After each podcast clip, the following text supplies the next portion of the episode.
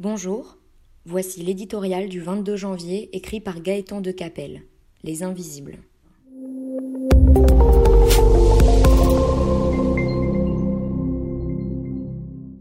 Les vacanciers ne verront pas la montagne cette année.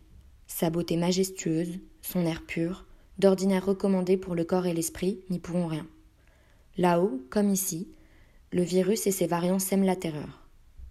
Principe de précaution oblige, face à une menace mouvante, imprévisible et immédiate. Les stations resteront donc fermées jusqu'à la fin de la saison.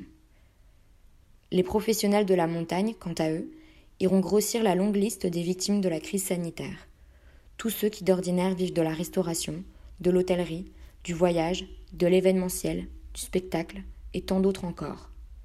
L'État, de son côté, épongera les pertes et prendra sous son aile ceux dont l'emploi est menacé. Après dix mois sous ce régime, il faut reconnaître que l'impressionnant dispositif public de soutien à l'économie remplit son rôle.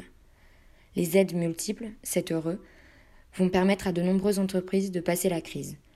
Malgré une conjoncture exécrable, on ne compte à ce jour pas davantage de faillites que d'habitude, tandis que le nombre de chômeurs reste relativement sous contrôle. Mais comme on sait, ces statistiques, hélas, ne décrivent pas exactement la réalité, celle de la vie quotidienne des millions de Français privés d'activité, certes indemnisés, mais cloîtrés chez eux, soudain devenus invisibles. Salariés indépendants, saisonniers, travailleurs à la demande ou simples petites mains, ils subissent un désœuvrement ravageur tout en s'inquiétant de leur avenir précaire. Leur souffrance, leur désarroi ne se lisent dans aucun chiffre. Ces mêmes statistiques ne disent rien non plus du gouffre financier que nous sommes en train de creuser.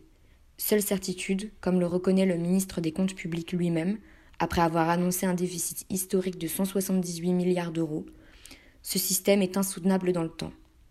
Voilà bien tout le dilemme du gouvernement. Trouver la juste mesure entre la sécurité sanitaire du pays et la préservation de son économie, en écoutant avec autant d'attention les avocats des deux camps.